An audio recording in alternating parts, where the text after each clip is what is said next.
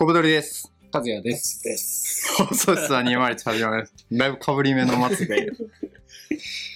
まあ、あの、このラジオではね、以前、コミュニケーション能力って言葉の定義荒くないみたいな話をしてね、こう社会に問いを投げたんですけど、あれ良かったですね、あの回ね。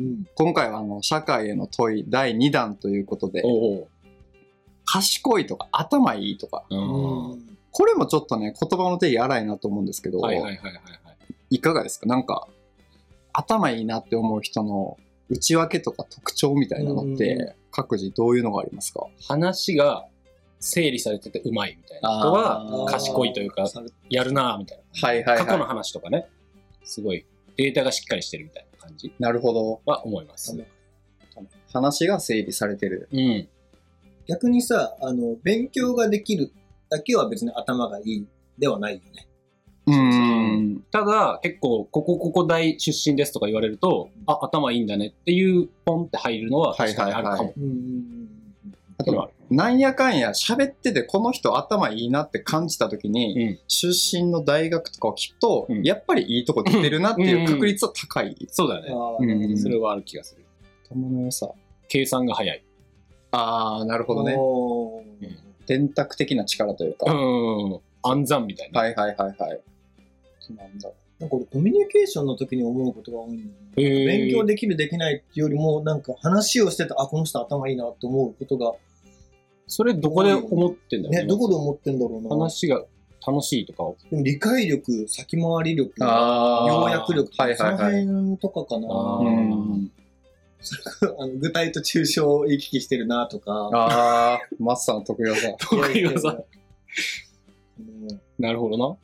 賢いね。確かにな。でもいるよね、賢いって思う人と。でも話全然通じないなって時は、賢くないなって思うかもしれない。ん。確かにそうですよね。なんかこの少ない情報で、なんか判断できるとか、うんまだ全全部喋ってないけど、こっちの言いたいことはもう先に分かってるみたいな、うん人いるじゃないですか。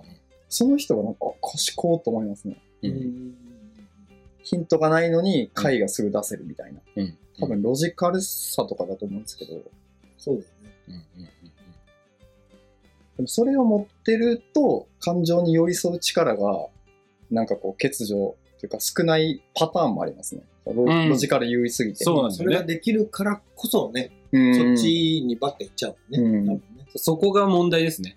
社会では。え、なんかこうさ社会、の問題で。普通は賢いのがいいとされるわけじゃん。はいはい、はい。でもそれが、その、寄り添うことにマイナスってなった時に、うん寄り添うって人生にめっちゃ大事じゃないですか。大事。だけど、その反比例が起きてるっていうのは問題じゃないですか。そうだね。はいはいはい。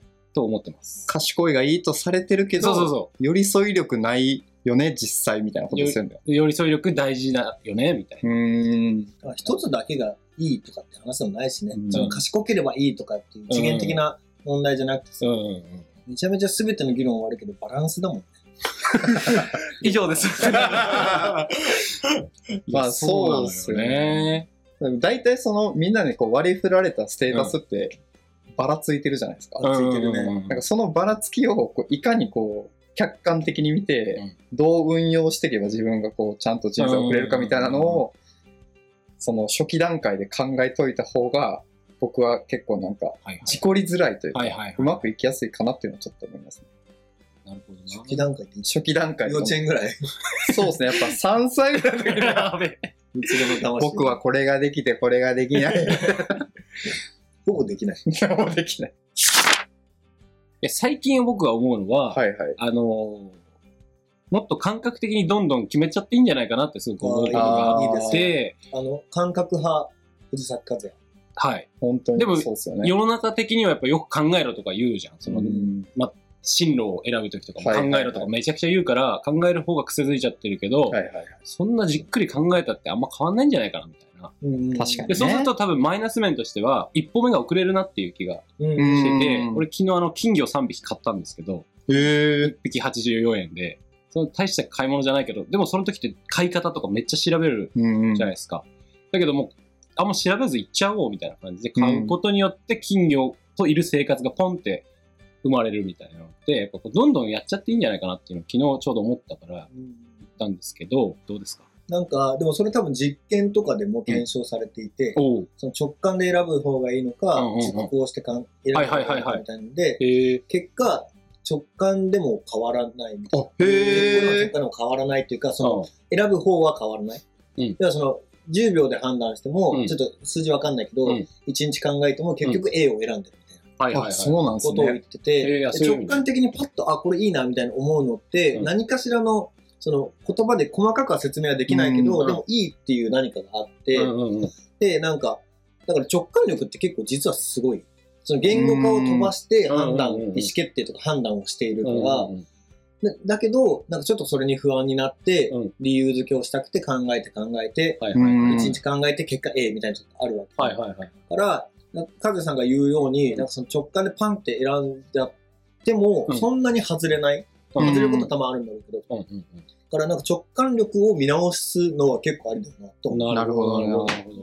めっちゃ省エネだしさ、確かに確かに。行動にもつながるし、なんか、多分言ってたように問題って直感じゃなくて考えた方がいいよね、考えよう、ん、うん、めんどくさい、やめたみたいな。っうん。ていうのが結構多いじゃん。はいはいはいはい。でそれをなくすのもあるし、うん結局そんなに変わらないみたいなのもあるから、うだよ直感力磨くのは結構大事だ。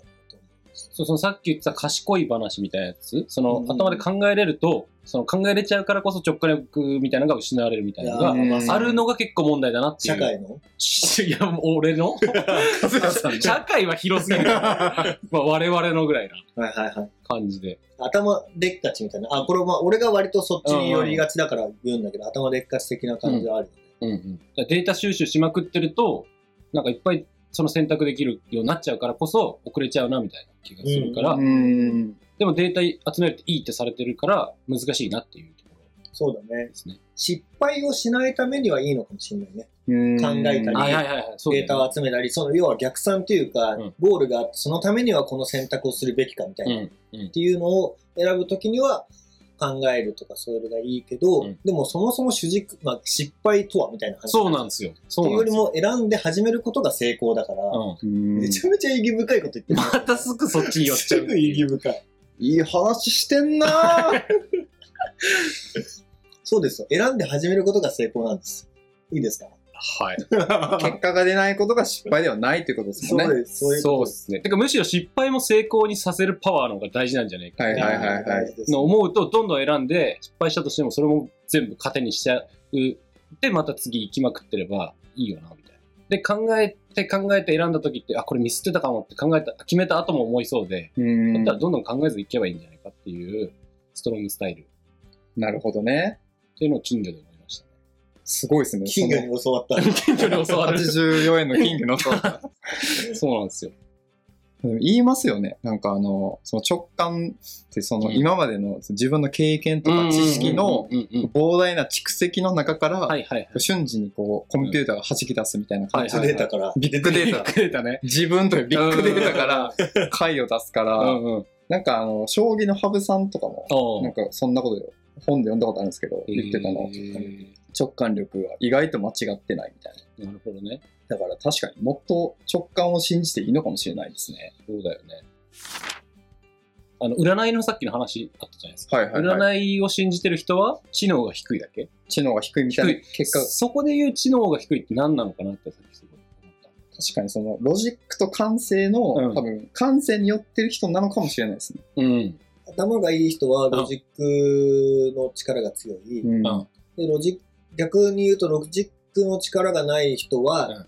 えっと、ロジックがないから何かに頼るみたいな部分、依存っていう部分が起こりやすくなる。あそのロジックが高いとさ、うん。別にこれは意味がないからやる必要がない。みたいな、うん依存ってこう生まれにくいと思う、ね。うん。その事実関係とかも整理しやすいから、うん。で逆に言うと依存が生まれやすい、うん。で依存が生まれやすいとそういう何か確定的にものを言ってくれる人についていきやすくなる。はいはいはい。っていう意味での知能が低い。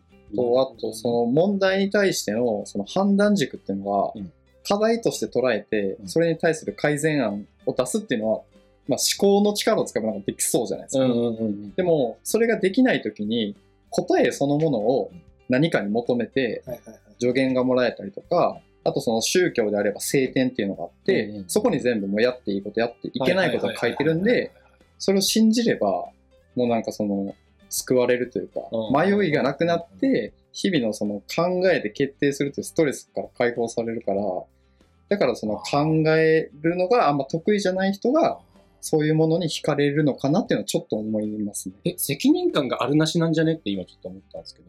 責任とは。多分ミスった選択をしちゃったとしても、自分でこれは選択したって思って、責任取れればあいいじゃん。で、それの選択の仕方がロジックなのか感性なのかは別にどっちでもいいんだけー、ど、うんで、それで責任取れないからこそ外のその晴天みたいなものがこう言ってるから、私はこうしてますっていう風になるから、うんだから自分でどんなミスでも成功でもしても自分が選んだんだって思えれば、どの選択の仕方でもいいんじゃないかなっていうはいはいあ、はいそれ。は頭の良し悪しとはまた別の話。あ、そうそう。だからこう、うんと感覚で選んでる人が占いとか行くし、ロジックだと占いとか行かないってなるけど、どっちの選択してもいいっていうか、その、揺れちゃうっていうことがダメみたいになってたじゃん。まあそあのれ、うまくいかなかった時の、まあその捉え方というか、うんうんうん。自分でやって責任を持ってた行動やとしたら、うんこれは自分の失敗やから、うんこれを糧に次直そうって思えるけど、うんうん。もしその判断を何かに委ねてやったら、うんうんうん。例えば A と B があって、晴天では B になってるからうん B にししてやったけど、うんうん失敗した、私じゃなくて、これは晴天が悪いんだっていう責任転嫁しちゃうってことがそう、、それが知能が低いっていうことになってるのかな、みたいな。ああ、なるほど。なんかロジックだと自分の考えだから自分でってなりやすいけど、っていう話で思いました。なるほど。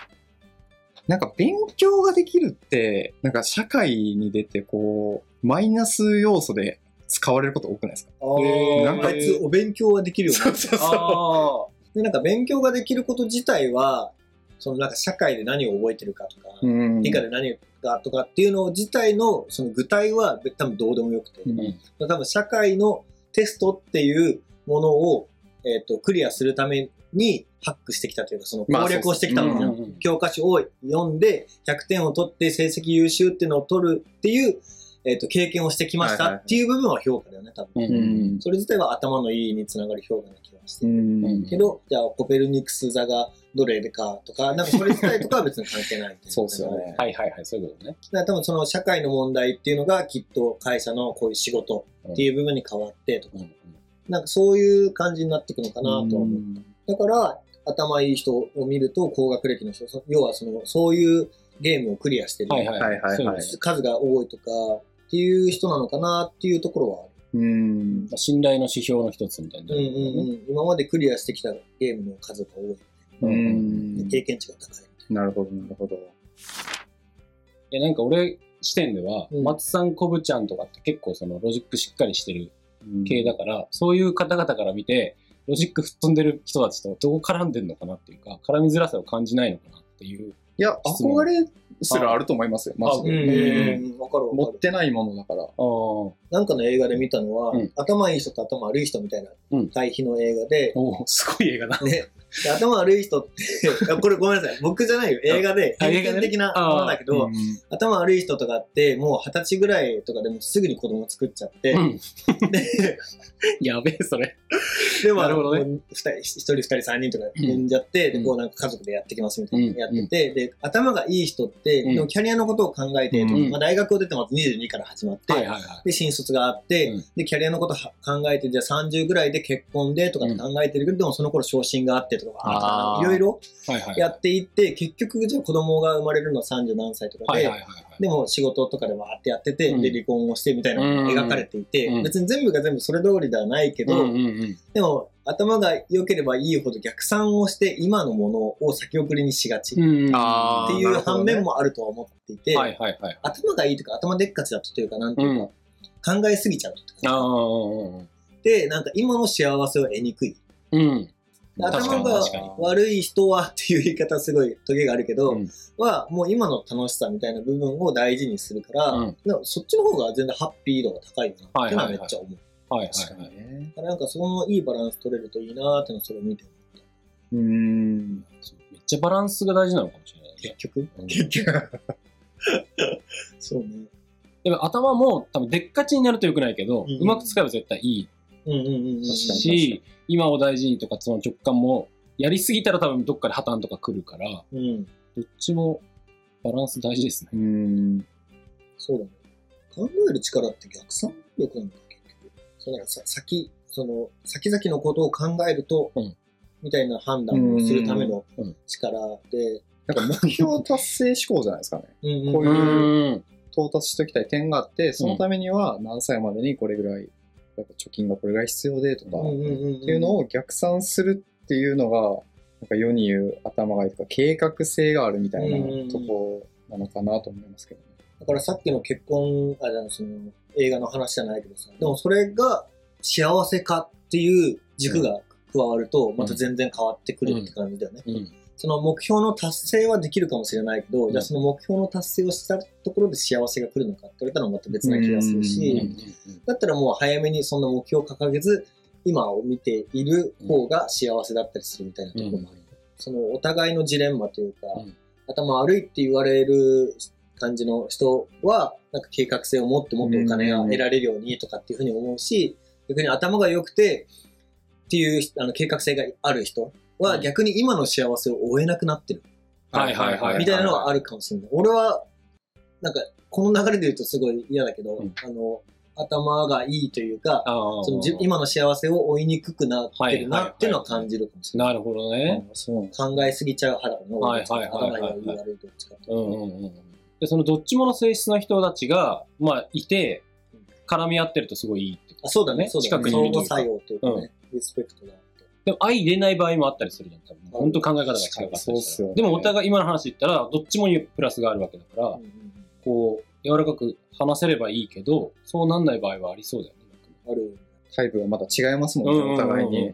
頭がいい悪いとは違うかもしれないけど、なんかその直感、感覚派と思考派みたいな感じの分かれ方にもなるよね。うんってなると、その血の、なんつうの、話が合う合わないみたいなのって、こう、またちょっと別のベクトルじゃん。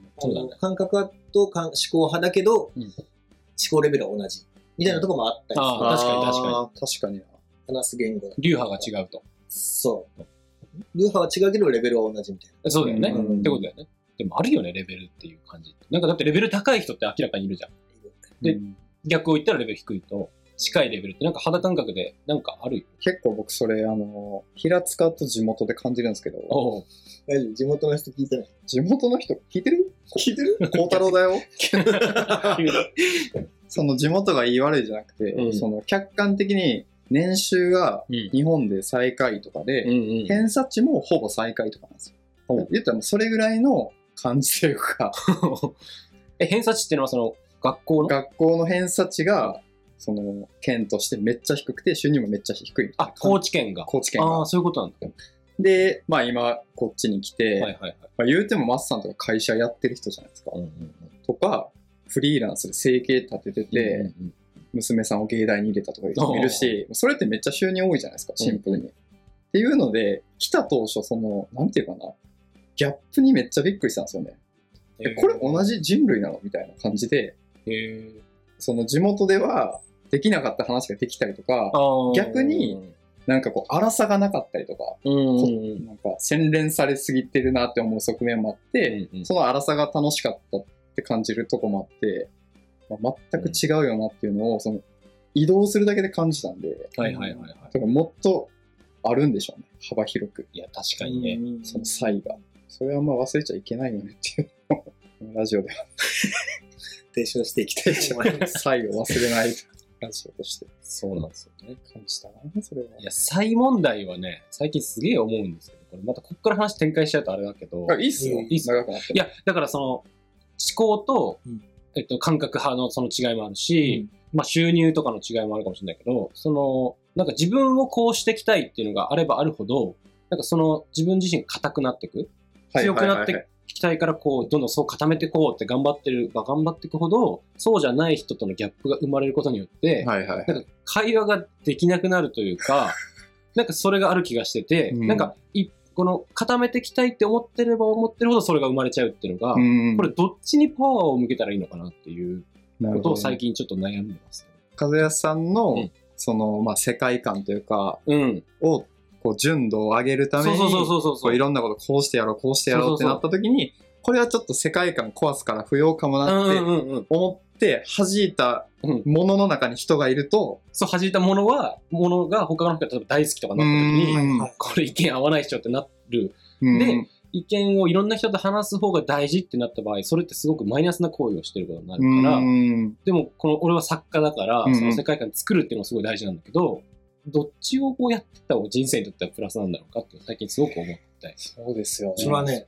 交互です。交互。交互。交互。はいあの自分の純度を高めるターンとあって、はいはい作っていって、で、またそれを壊すというあ。か、はいはい広げて。で、そうすると、間口が広くなるから。からまた次できる芝はちょっと大きくなる。はいはいはいはいはい。で、また高、でもその高さが出ないと、次また横にも広がらないんですよ。そうですよでね。、広げて、はいはいはいはいはいすごいな。なんかへーバシッて答えましたね。確かに。もうえ考えてた答え出て、え？はい。家で考えてきた？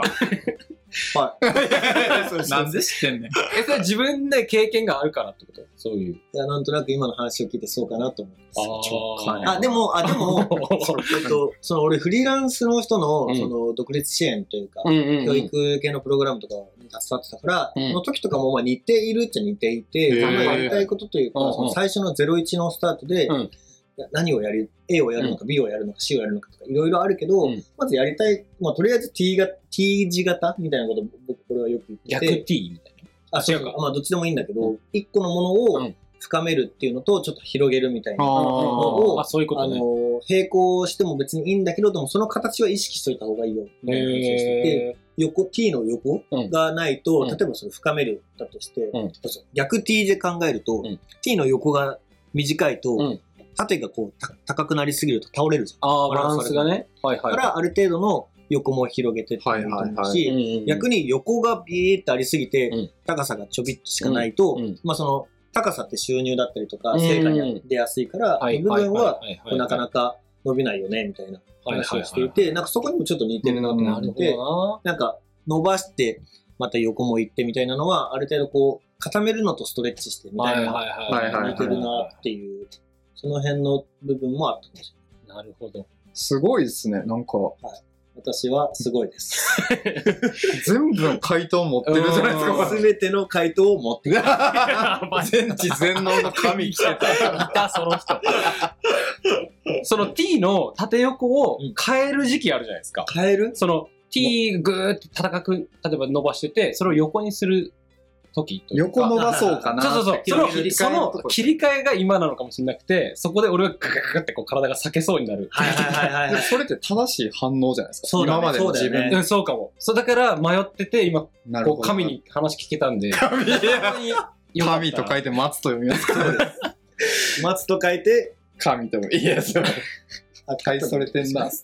え、松さんもそういうことがあったってことですか？自分の中で。うーん、ない。ないんかい。いや、あるあるあるある。全然あるある。あるし、ちょっと話は変わるけど、うんその、向上性、ホメオスタシスとかよく言うじゃん。その自分の心地よい状態うんはいのはいはい。場所からうんちょっと変えうんて、うんみたいなうん。うん。のが今起きてるんだろうね。なるほどな。で俺もなんかそれは全然よくあるし。T を高くするのを頑張ってきたからこそ、この横うんうんうん。必要ないでしょぐらいに思ってたわけ。うんだからそれを排除なるべくしてたみたいなとこあったのに、そうすると、マジで人と話できなくなるみたいな現象がちょっとあって、これはでもどっちを取ったらいいんだろうってずっとマジ最近は思ってたから、すごい答えが見つかった感があります。本当に。なるほどね。うんうんちょっとその視界観を広げるターンなのかもしれないってことですあその、例えばその広げるときに、その、マイナぶっ壊れちゃう感じがあるじゃん。世界観っていうかうん自分の大事にしてたものを壊すからこそ、その、それってどうした方がいいですか？あの、神それ、そうそうそう。